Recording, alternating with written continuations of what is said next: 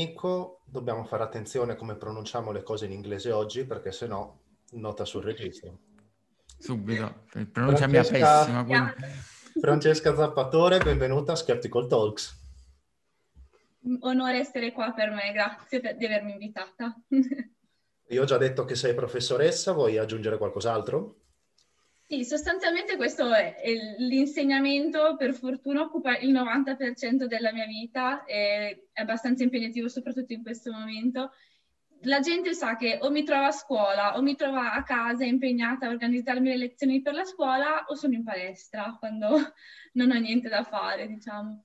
E, ehm, appunto la mia carriera agonistica inizia nel 2019 con VNBF dove gareggio a Cervia come figure, facciamo le selezioni di Cervia a settembre, ottobre campionato italiano, ho vinto eh, l'assoluto in entrambe, aggiudicandomi così il titolo di campionista italiana 2019 per la categoria figure e poi lo stesso anno, nel 2019, sono andata a, dis- a disputare i mondiali a New York, sempre di UNBF, eh, posizionandomi sesta su 13 atlete, quindi metà alta, diciamo, quelle della classifica. Bene, questo sono mio, sono io, in breve. eh, vai in palestra, quindi sei fortunata. Sì, sono fortunata perché qui in Italia la mia palestra quantomeno è affiliata a CONI e quindi eh, con certificato medico agonistico noi atleti agonisti, mh, qualora la palestra lo permetta e la mia ringrazio me lo fa fare e possiamo allenarci indoor senza incorrere in sanzioni. Buon vantaggio. Sì, Ottimo vantaggio. Grande fortuna in questo periodo.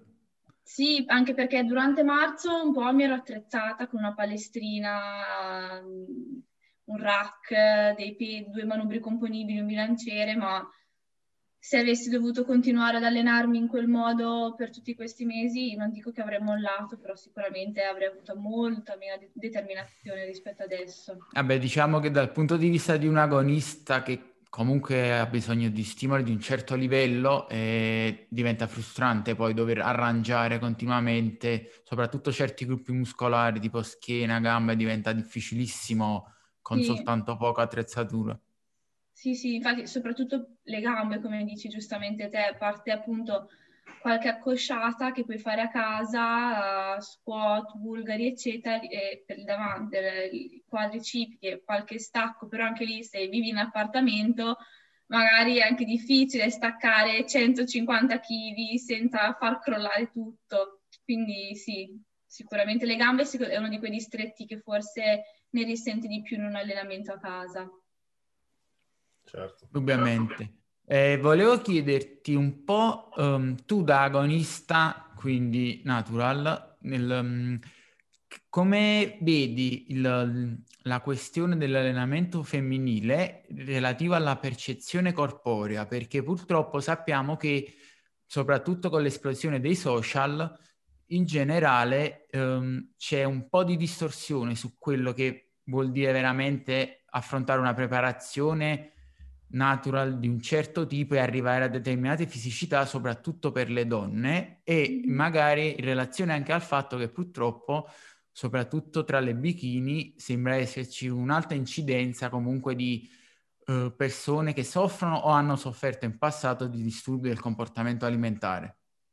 Sì, eh, hai praticamente già introdotto quello che sarei poi andata a dire io, nel senso, io lo dico sempre, anche le mie alunne che magari si interessano, iniziano ad approcciarsi a questo mondo, mm, soprattutto una ragazza deve entrare in punta di piedi questo, nell'ambito fitness, perché purtroppo so, anche a causa di questa pandemia che ci ha un po' relegato dietro gli schermi degli, dei nostri smartphone, ha fatto un po' pullura, pullulare delle figure social che appunto non hai persone vere con cui interagire e ti eh, rapporti sempre con dei modelli finti, molto spesso. Non, non dico neanche irraggiungibili perché secondo me non, non, sono neanche da raggiungere, quindi non voglio nemmeno utilizzare questo aggettivo.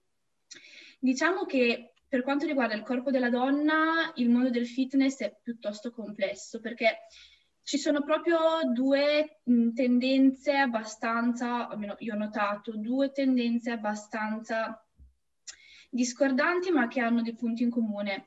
La prima è io non voglio sollevare troppi pesi perché se io so già che mi diventano le gambe grosse, io so già che appena um, faccio un car per i bicipiti mi escono le braccia di Arnold. E quindi questo è un approccio, quindi un po' la paura del peso, un po' la paura dei movimenti eh, sottocarichi. L'altro approccio invece è la mentalizzata. La mentalizzata è colei che si allena solo in certi momenti, mangia solo certi alimenti. Come hai detto te, mh, mm, finisce per essere la preparazione poi in ottica agonistica, finisce per essere totalizzante fino al punto tale che tu quasi identifichi te stessa con quel modello che cerchi di raggiungere.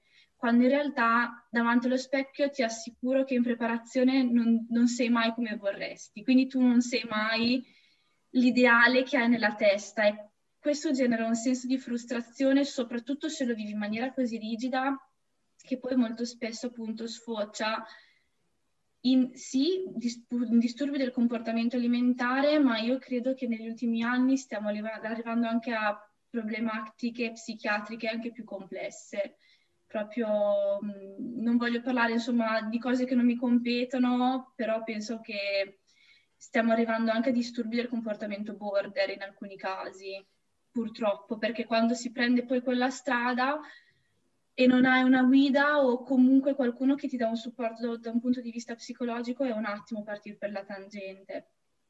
Mm, Quindi... Una forte, diciamo, eh, discrepanza tra magari l'immagine corporea che uno idealizza nella propria mente e poi quella che vede allo specchio. Spesso... E quella che vede nei social, quindi noi abbiamo tre immagini, quella che noi abbiamo di noi stesse, come vorremmo essere, quella che invece vediamo allo specchio e quella con cui noi ci paragoniamo sui social, la, o il bikini Olimpia. Ecco, io ho il modello della bikini Olimpia. Io davanti allo specchio non sarò mai così da natural, e l'immagine che io ho di me stessa interiorizzata che non è neanche quella che è allo specchio, perché è un'immagine distorta. Quindi questo crea un, un grande, un, grandi problematiche psicologiche. E per collegarci poi al discorso anche che uh, spesso uh, non, si, non si dice, quindi si ha poca concezione del fatto che il fisico poi che si porta sul palco, specialmente le donne che uh, biologicamente sono meno predisposte ad avere una BF così bassa, uh, non, è, um, non è salutare, nel senso che per arrivare in quelle condizioni ci sono dei compromessi con la salute, in alcuni casi anche importanti, Uh, però sembra che ce ne si dimentica spesso, viene taciuto e quindi poi tante ragazze che si lanciano in questi percorsi, a prescindere magari anche dalla competizione, molte ragazze che vogliono imitare il fisico della, del, della, mm, del, loro riferimento uh, si scontrano con questi problemi che di solito iniziano ad insorgere ben prima del raggiungimento dell'obiettivo estetico e quindi poi si trovano spaesate perché appunto nessuno le aveva avvertite che un determinato percorso e un determinato obiettivo prevede certi compromessi anche con la salute. Sì, e salute mentale, innanzitutto, come abbiamo detto prima, ma anche purtroppo da un punto di vista ormonale per le donne, dalla banale, virgoletto banale, eh, amenorrea, appunto, quindi la perdita del ciclo. Dico banale perché assolutamente non lo sto banalizzando, ma è semplicemente perché è il problema più diffuso.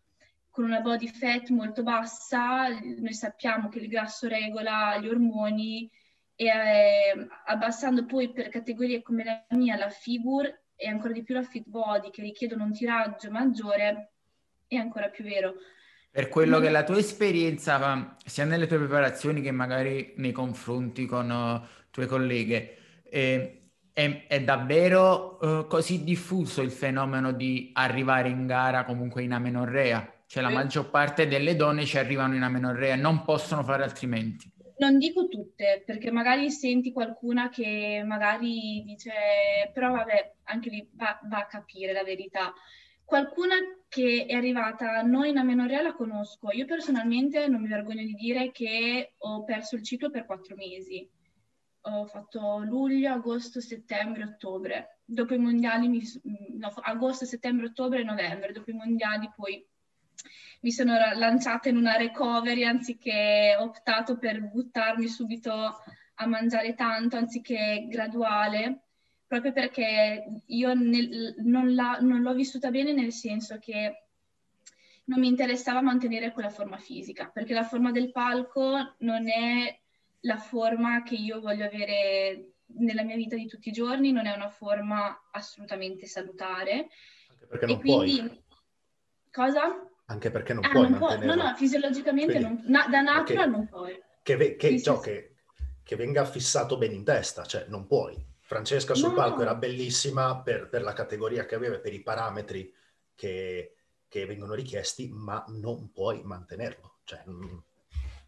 No, esatto, cioè, mm, io non volevo, ma pare che non, non come dice, Jordan, c'è dietro una gara, magari, ecco, io ho fatto un post una volta su Instagram in cui dicevo, sul palco ci vedete belle, truccate, con la bronzatura, i capelli fatti, l'orecchino, i gioielli, ma con il pump che entra, con la ricarica, ma i giorni, magari due o tre settimane prima della gara, sei prosciugata, c'hai le occhiaie che ti arrivano sotto il mento. Mm, non, infatti dicevo, guardate, mi ha tolto tante curve la preparazione, ma la curva più, gra- più bella che mi ha tolto è stato il mio sorriso, perché purtroppo ero sempre stressata, pensi sempre lì, un food focus assurdo perché pensi sempre solamente allo, a quello che mangerai un domani quando finirà la gara. E quindi sì, per rispondere brevemente a Domenico, quasi tutte le ragazze perdono il ciclo. Chi per meno, chi per più. Molte ragazze ci arrivano già in amenorrea, prima ancora della preparazione, perché non hanno seguito un percorso, perché molte dicono mi butto per fare la bikini, tanto non c'è bisogno di una massa muscolare così importante, molte addirittura ci arrivano in amenorrea. Quindi... E credo sia importante far fissare e far passare bene questo messaggio che appunto tante di queste cose come può essere la menorrea, il, un, un, peggioramento drastico dell'umore, essere sempre stanchi, nervosi, pensare sempre al, al cibo e ehm, avere un'immagine corporea che diventa sempre più distorta, non sono uh, eccezioni di qualcuno che ha sbagliato la preparazione o non sa bene cosa fa, è quasi possiamo dire una condizione sine qua non per andare verso certi obiettivi. Cioè, bi- bisogna far passare il messaggio che deve essere chiaro che probabilmente 8 persone su 10 che puntano a quel tipo di fisicità, puntano a quell'ABF, puntano a quel percorso, andranno incontro a queste cose Facciamo anche nuove. Più, qualcuno anche... meno. Per, perché a volte io noto che passa il messaggio, a volte anche alcuni preparatori lo sostengono, che se vai incontro a questi problemi è perché ti hanno preparato male, non sapevi cosa fare, hai fatto le cose di fretta, non hai seguito bene il programma, c'è il percorso magico che ti fa, ti fa arrivare in gara senza grandi effetti collaterali e via dicendo, quando in realtà è quasi parte integrante della competizione tutto ciò? Io ne, ne, conosco davvero pochi di ragazzi o ragazze, perché parlavo anche magari con molti miei amici, molti miei compagni di squadra, di federazione, molto pochi possono dire, ma per me è stata come una cosa normale, davvero pochissimi e da un lato bisogna anche stare attenti in parte a quegli atleti che non lamentano nulla, perché magari sono le stesse atlete che, come dicevo prima, sono le, quelle che io chiamo le mentalizzate, quelle che anche normalmente la vivono in maniera così rigida, l- l'alimentazione, l'allenamento, vivono tutto quanto in maniera così rigida che per loro la preparazione è semplicemente un proseguimento di una mh, forma mentis che hanno loro. Io assolutamente, cioè, io tra virgolette me sono vissuta male perché per me è l'opposto, cioè per me questa è una mia grandissima passione e la voglio vivere come tale, non la vivo come ehm, l'unico obiettivo da perseguire nella mia vita, no, io nella vita ho altri obiettivi. Questo è una bella parte della mia vita, ma c'è ben altro. Invece chi se la vive chi vive il, il fitness, il bodybuilding come sua unica ragione di vita, magari alcuni di loro potranno dirti, beh no, per me non è stato niente di che, ma perché si la vivono male sempre Perché persone. spesso è un discorso di autostima, nel senso chi poi uh, lega il proprio valore personale, la propria autostima, il proprio sentirsi valido uh, per qualcosa al proprio fisico, al proprio allenamento, tende a cercare di mascherare ogni forma di minima debolezza in questa sfera, quindi sì. anche dire sì, magari per arrivare così ho dovuto fare dei compromessi, eh, non ero tanto felice, ero stanco, avevo dei problemi, la vedono come una debolezza e la rifiutano a priori, ancora di più quando poi ne parlano con gli altri. Certo, assolutamente, tanto è, è molto più facile buttare la polvere sotto il tappeto, no? dato che comunque loro vendono la propria immagine molto spesso, loro fanno della propria immagine il loro business ed è normale che non, io non ti posso vendere una preparazione atletica, agonistica e dirti ci sono cose che faranno schifo, no, io ti devo vendere il, il pacchetto imbellettato. Bello, diciamo. felice, tirato, vincente, classico. Che esatto. poi possiamo ricollegarci al discorso di prima, quando tu dicevi sul palco ci vedete in un certo modo, ma anche solo qualche giorno prima siamo completamente diverse, sul fatto che purtroppo sui social soprattutto si tende a praticamente prendere quella, quell'immagine del parco e tutto ciò che ruota intorno e riproporla costantemente sempre, dando l'impressione che quella sia la normalità di tutti i giorni, quando magari tutto il materiale, tutte le foto, i video sono stati girati e fatti nel giro di due o tre giorni massimo e poi vengono riproposti tutto l'anno costantemente come a dire guardate questa è la nostra normalità tutto l'anno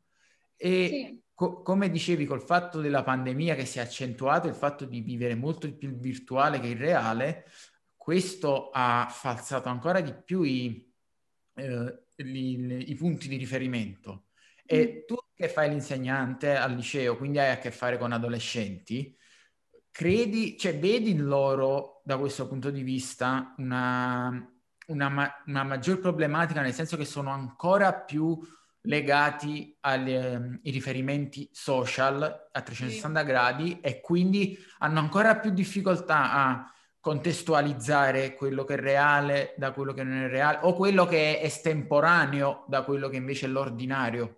Sì, sì, sicuramente magari allora, alla loro età ma c'è anche ancora tanta confusione, no? Nel senso, magari molti addirittura non sanno bene la differenza tra natural, non natural, magari loro, mh, un atleta, seguono qualche atleta americano che è palesemente user, eppure loro non riescono a capire, ta- ma non americano solo, magari anche italiani, eh? E, ehm, e non riescono magari a capire bene la differenza. Adesso non voglio fare nomi e cognomi, però se pensiamo a un influencer fam- che ha fatto praticamente business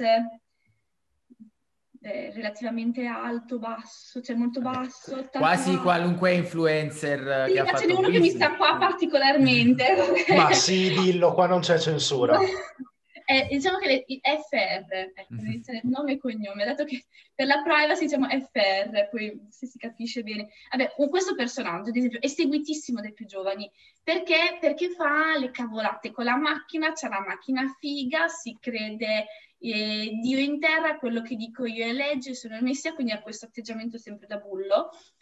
E i ragazzi lo vedono quasi come, ah, figo, voglio essere come lui, ma questo, a parte che è alto 1,20 m, vabbè, a parte questo, che, ne, che, è relativo, perché se, sembra enorme, però insomma, facile, io sono 1,59 m, non sono un gigante, però meglio, è più facile riempire una statura più bassa, ma a parte questo, non distinguono quello che gli viene venduto come fuffa rispetto a quello che invece è vero. Quindi il, pro- grande problema è questo, cioè distinguere appunto quello che è vero e da quello che non è vero. Alcuni ragazzi, ad esempio, pensano che puoi farsi di Winstrol sia una cosa normale, non sia niente di che, un orale, cosa vuoi che sia, magari, no? È molto Sarà... diffusa questa cosa che fin quando non ti, non ti inietti niente, è tutto orale, eh, va, va bene, non fa male. Se non sei niente esatto. è natural. Se non tracci macros non hai veramente mangiato. Esatto. Comunque sì, tra, i, diciamo che fino a 19 anni sono, è più la parte maschile, che i più ragazzi ho visto che seguono più il mondo del bodybuilding e del fitness. Le ragazze ancora, secondo me, entrano un pochino dopo in questo mondo sono un po' meno interessate. I ragazzi tantissimi, ci sono tantissimi ragazzi. Per fortuna già quando parliamo di quarto, di quinte, ci si ragiona bene. I, quei più, più piccoli, so, penso le mie prime e le seconde, vedono questi mezzi idoli. Però insomma io cerco di indottrinarli bene. e poi probabilmente sono anche il, il, il bulk della, della dei, dei visitatori dei, dei, loro video probabilmente. Sì, 14 anni, 16, dai 14 ai 16 anni. Sì, sì, probabilmente sì. Mm-hmm. Comunque consideriamo che adesso l'età per entrare in palestra si è abbassata notevolmente. Già a 15 anni molti ragazzi iniziano a entrare in sala pesi. E tra l'altro, oltre l'età, l'età media, anche proprio come quantità di persone, cioè rispetto magari a 5-10 anni fa, sono molti, molti di più i ragazzini che entrano in palestra, diciamo, non perché uh, hanno magari l'amico il parente culturista che li ha portati o hanno questa passione che entrano in palestra perché uh, quasi per caso e poi si trovano catapultati in questo mondo, magari facendo qualche ricerca su internet, eccetera, e bombardati da, da, messaggi, come abbiamo detto, spesso fuorvianti, discordanti o semplicemente eh, confusi, ma senza avere le capacità di ordinarli e contestualizzarli.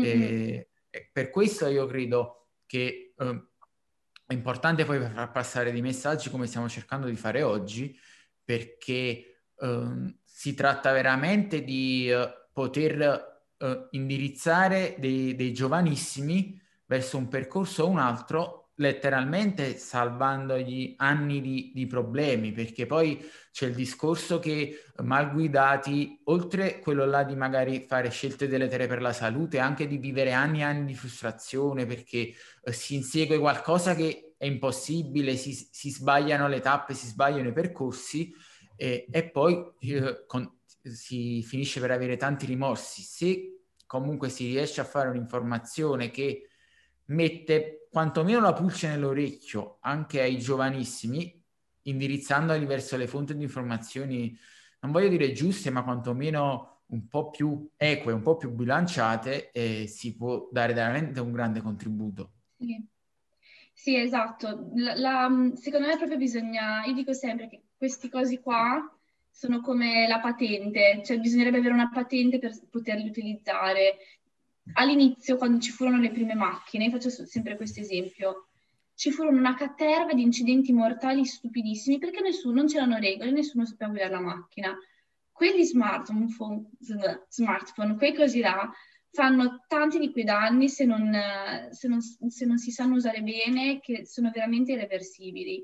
E infatti noi adesso parliamo del mondo del fitness, ma sono, è applicabile veramente a tantissimi altri argomenti insegnare come utilizzare i social. Secondo me dovrebbe essere una disciplina da insegnare a scuola, realmente, perché se tu riesci a distinguere quello che è virtuale, quindi aleatorio e falso, quello che invece è virtuale ma vero, che corrisponde alla realtà, allora riesci ad applicarlo a ogni ambito, nel nostro caso al fitness. E approfitto proprio del discorso per farti una domanda, diciamo, extra fitness, che è quella del proprio Um, a volte ho affrontato dei discorsi con delle persone che uh, mi dicevano che secondo loro i, diciamo, i post 2000, uh, la generazione post 2000 fa uh, parecchia difficoltà a scindere il, il, virtuale dal reale e inizia ad, ad, utilizzare proprio i comportamenti e le dinamiche sociali dei, di internet e dei social anche di persona,